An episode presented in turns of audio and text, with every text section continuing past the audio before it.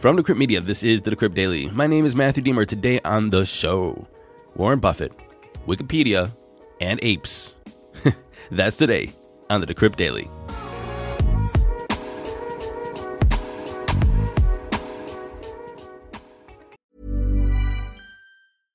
Imagine the softest sheets you've ever felt. Now imagine them getting even softer over time. That's what you'll feel with Bowl and Branch's organic cotton sheets. In a recent customer survey, 96% replied that Bowl and Branch sheets get softer with every wash. Start getting your best night's sleep in these sheets that get softer and softer for years to come. Try their sheets with a 30-night guarantee. Plus, get 15% off your first order at bowlandbranch.com. Code BUTTERY. Exclusions apply. See site for details. Good morning. It's Monday, May 2nd, 2022. Man, I'm so happy it's May, and I'm really hoping that there is no more snow over here in Ohio. May snow is just depressing. But what's not depressing is the emails that I got from listeners over the weekend. And so there's some questions, some statements, and other things. So let's read those really quick. I'm recording this at 10:47 a.m. Eastern Daylight Savings Time. First email comes from Veronica. Veronica says, "Hi, Matthew. Veronica here from San Diego. I work in the industrial cybersecurity industry, and I got into crypto over the pandemic. Need more women in these spaces." That's true, Veronica. Absolutely true. "I quickly learned that the more I learn about crypto, the less I know. So I really appreciate you keeping me up to speed with your daily podcast as part of my morning ritual. As a hopeless foodie, you piqued my interest with the mention of the first NFT restaurant last week. Seeing that I to and fro from San Diego to LA, I wanted to check out the hype, so I made a pit stop while I was in the area last weekend. Bored and Hungry is located in Long Beach in Los Angeles County. It's a tiny, vibrant place with a nautical theme strewn with kaleidoscopic pop art showcasing NFTs owned by the entrepreneur Andrew Nguyen. The ambiance had me feeling like I was inside the Krusty Krab during an episode of SpongeBob SquarePants. I eat all things, but I was happy to see that they offered a mutant feeding menu, which was 100% plant-based and said to be prepared on a separate grill. So noteworthy for vegans. A combo meal included any burger with peppered fries and a drink, running about $15 to $17. And they're now accepting Ape and F as payment for the burgers, which I would say is a cross between In-N-Out and White Castle, slathered in grilled onions and no shortage of cheese, if you're up for that sort of thing. I've included some pictures I took while visiting, and I thought you might appreciate it. Pity that they sold out of merch during my visit, though. More fast food than restaurant, but it was heaps of fun, no less. Thanks for putting it on my radar. Keep up the most excellent work. Veronica." Thank you, Veronica, for writing in about that. And if anybody else has been to Bored and Hungry in Long Beach, let me know. MatthewAaron@decrypt.co. The next email comes from Jerry, and Jerry wrote in because I asked a simple question. What do you think of Elon and Twitter? And he wrote in, you asked the questions, you asked for our opinion, so here's mine. As far as Twitter goes, I couldn't give a single fuck. I don't use Twitter, and I really don't care about it. But as far as Elon is concerned, I used to really like him a lot. Considered him a visionary, and I still do. But I'm very disappointed that he has gone Hollywood. This seems like an ego-driven project to me. It's definitely not a good business to buy if you had $43 billion lying around, and it's a far cry from the other projects he's been involved in. But it seems to me that Elon wants attention. He's enamored with power and still thinks his little hijinks are cute. Sniping at people in a public way when you're just a Twitter user and being the owner of the larger public platform are two very different things. He's not handled being a CEO of publicly traded companies very well. I'm sure it'll be entertaining to watch in the future. Thanks for asking, Jerry." Well, what do you think about what Jerry said? Email me, MatthewAaron@decrypt.co. And finally, Skylar wrote in and asked a question, two questions actually. "Hey Matt, hope your weekend was good. I know you say Mondays are always slow with the news, but can you give us an Ohio redistricting update, if any? And I assume you'll cover the other side NFT launch this weekend and gas hitting 6,000 Gwei. Typically Saturdays are the lowest gas fees, so I saw a lot of complaints directed toward Yuga Labs. I would love to hear what you think on this matter. Thanks, Skylar." I'll give you my opinion about that later. But right now, an Ohio redistricting update. This is definitely not crypto, but you asked the question, so I'm going to answer for you. So here's what's happening in Ohio. If you all know, I am running for U.S. Congress. The primary is tomorrow. So if you're a Democrat in the Ohio area, living in Ohio's 7th district, new Ohio 7th district, please go to the polls and vote Diemer for Congress. Matthew Diemer for Congress, that is. But what's happening with Ohio's redistricting? One thing that we have to understand really quick is that there's two different processes happening. There's the federal congressional lines, then there's the state House and Senate lines. Those are two different separate issues. The first one is the third federal congressional maps. The third maps are the ones that are going to be in place for voting tomorrow in the primary. I'm running the 7th, and a federal court came in and said, hey, these lines have not been approved. They're actually unofficial, but whoever wins the primary, we will honor that primary. Meaning, whoever wins the primary will go to the general under these maps. Now, the hearing to see if these maps are constitutional and be put into law is not until May 20th. Therefore, it's quite possible that these federal congressional maps will be found unconstitutional by Ohio's Constitution and thrown out, and you have to remake the maps. With that said, whoever won the primary will still be the winners of the primary. So, more than likely, they'll go to the general, leaving these maps in place for 2 years, maybe 4 years. But they're probably going to say you're going to have to draw these maps over again. That's for the federal congressional maps. Now remember, the Supreme Court's going to rule on the maps' constitutionality on May 20th. And so there is a slight chance that there are going to be lawsuits and requests to overturn the election because they're going to say, why did you vote? If the maps were unconstitutional, you shouldn't even have the election. We need constitutional maps first. That's a possibility, but because of what the federal court said, I don't think that's going to happen, and they're going to draw new maps for 2024 or maybe 2026. Okay, and now there's the state maps. And the Ohio State House and Senate maps were deemed unconstitutional. And the Supreme Court said, hey, the redistricting committee, get the maps out to us by May 6th. Well, they're lollygagging. You want to know why? Because a federal court of 3 judges said, look, we don't have time to mess with this. If you don't have maps for us by May 28th, then we're going to implement the third set of maps that you drew. So what does that mean? That means that there's no incentive for the redistricting committee in Ohio to draw maps that are constitutional and to actually even meet with each other. Why? Because they already said what maps they're going to use. And they said, hey, if you don't do it by this date, then we're going to use these other maps. I kind of equate it to like a parent going to a dirty kid's room and saying, if you don't clean this room, those toys are going to stay on the floor. And the kid's going to be like, okay. The toys are going to stay on the floor. Anyway, so that's what's happening with the redistricting. I hope that was clear. And please tell everybody to vote in the primary tomorrow. Now, let's get into those crypto prices. Here comes the money. Here we go. Money talk. And now the time is 11:01 a.m. Eastern Daylight Savings Time. We have Bitcoin sitting at $38,855, up 2.2% in 24, down almost 1% in 7. Ethereum is at $2,827, up 2.4% in 24. Tether's number 3, Binance Coin is at $388, up 1.3%, and USDC's number 5. Rounding off the top 10, we have Solana, XRP, Luna, Cardano, and Terra USD. Total market cap, we're at $1.74 trillion, a BTC dominance of 42.5 and an ETH dominance of 19.6. And now it's time for Coin of the Day. Our Coin of the Day today is Arweave, ticker AR, ranked number 86 on CoinMarketCap. Its price is $24.03. It's up 2.2% in 24. Market cap is $802 million. Fully diluted market cap is $1.5 billion.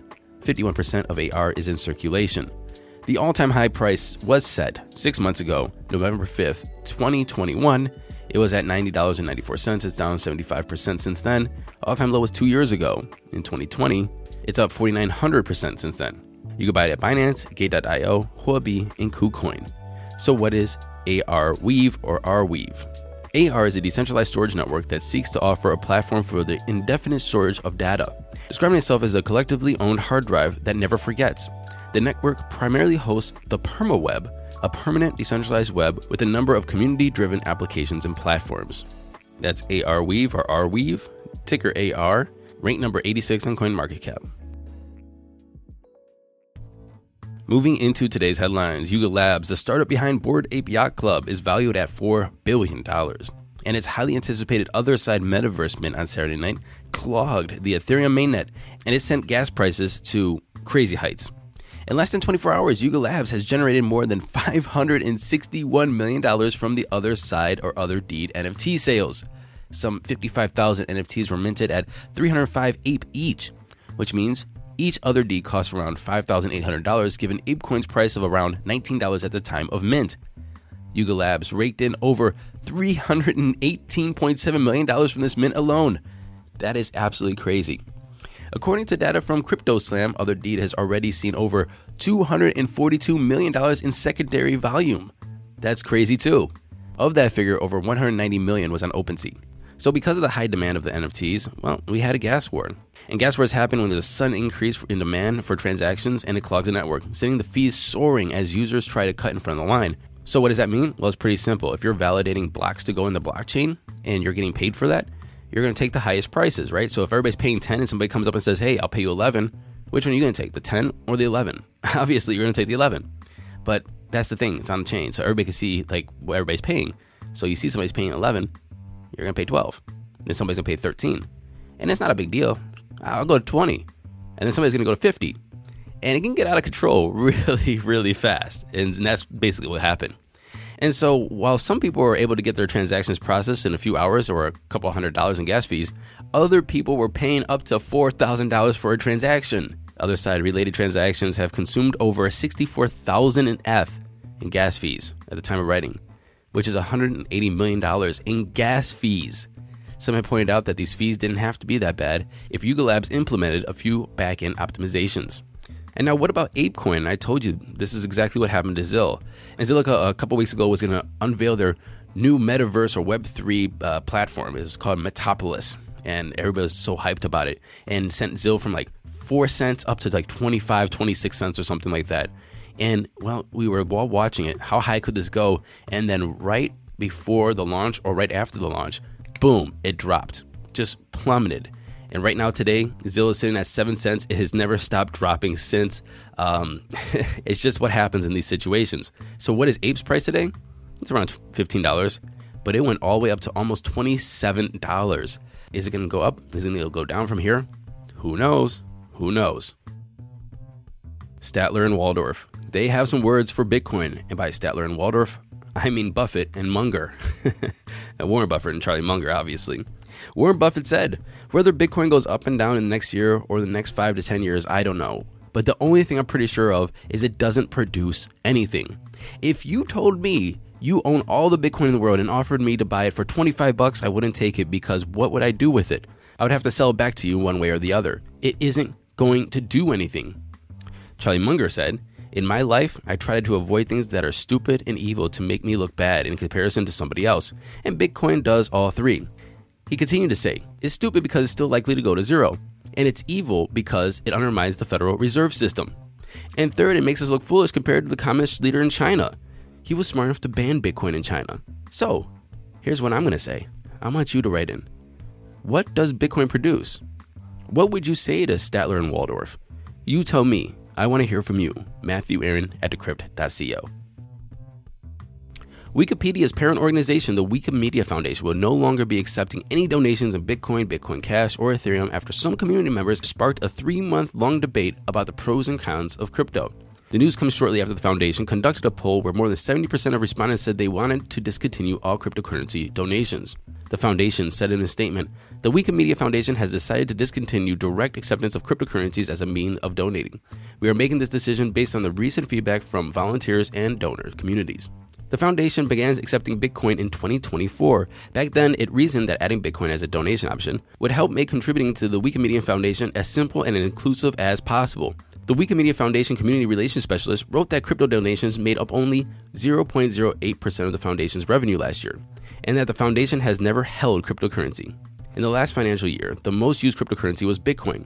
We have never held cryptocurrency and spot converted donations daily into fiat, which doesn't have a significant environmental impact. And finally, Solana went dark for nearly 7 hours on Saturday, roughly from 4:30 p.m. to 11 p.m. Eastern Daylight Savings Time. And this is after bots have appeared to swarm Candy Machine, the NFT minting tool. The NFT minting bots reportedly submitted more than 4 million transactions a second, generating more than 100 gigabytes per second of traffic that crashed the network. Metaplex tweeted, today, Solana mainnet beta went down partially due to botting on the Metaplex Candy Machine program. To combat this, we have merged and will soon deploy a botting penalty to the program as part of a broader effort to stabilize the network. The outage on Saturday had a lot of people questioning the efficiency of the blockchain, including Cardano's founder, Charles Hoskinson, which had some choice words. And I think this comes full circle perfectly for Jerry's question about gas fees, the Ethereum gas fees being so expensive, and this whole botting attack on Solana. Let's look at the two different things. The first one was Ethereum gas fees. They were so high that it priced people out. It turned an inclusive mint to an exclusive mint. Basically, if you had money, you could get in. If you don't, you don't. There was no inclusivity. There was no fairness. It was just people racing to spend as much money as possible, which left a bad taste in a lot of people's mouth, which maybe the transaction didn't go through, but you still paid a high gas fee. On the other hand, let's just say you have $10 million, $100 million in Solana just laying around because, well, you just got that. There are people out there that just have $10, $20, $30, $100 million just laying around of Solana or cryptocurrency. And with such low gas fees on Solana or transaction fees on Solana, launching a bot that does 4 million transactions per second and maybe just flooding the network and just paying the transaction fees, maybe you just got $40,000 or $50,000 laying around that you just say, hey, let's have some fun. It's possible to do that and totally wreak havoc on the whole network. So I guess the thought experiment is, what is the happy middle? How do you create a system that's inclusive but isn't so cheap that everybody can just spam and bot the network because they have some extra cash laying around? And what safeties do you put in place? What does the future of these blockchains look like? Is ETH 2.0 going to solve these problems? I'm not too sure. If you have any questions or if you have any ideas, email me, matthew@decrypt.co. Thank you for listening to this episode of the Decrypt Daily. My name is Matthew Diemer. Don't forget to go to Apple Podcasts, like, subscribe, share, and leave us a comment. And if you're listening on Spotify, hit that 5 stars, smash that 5 star to let everybody visually see that this is a damn good podcast. And until tomorrow, happy hodling, everyone.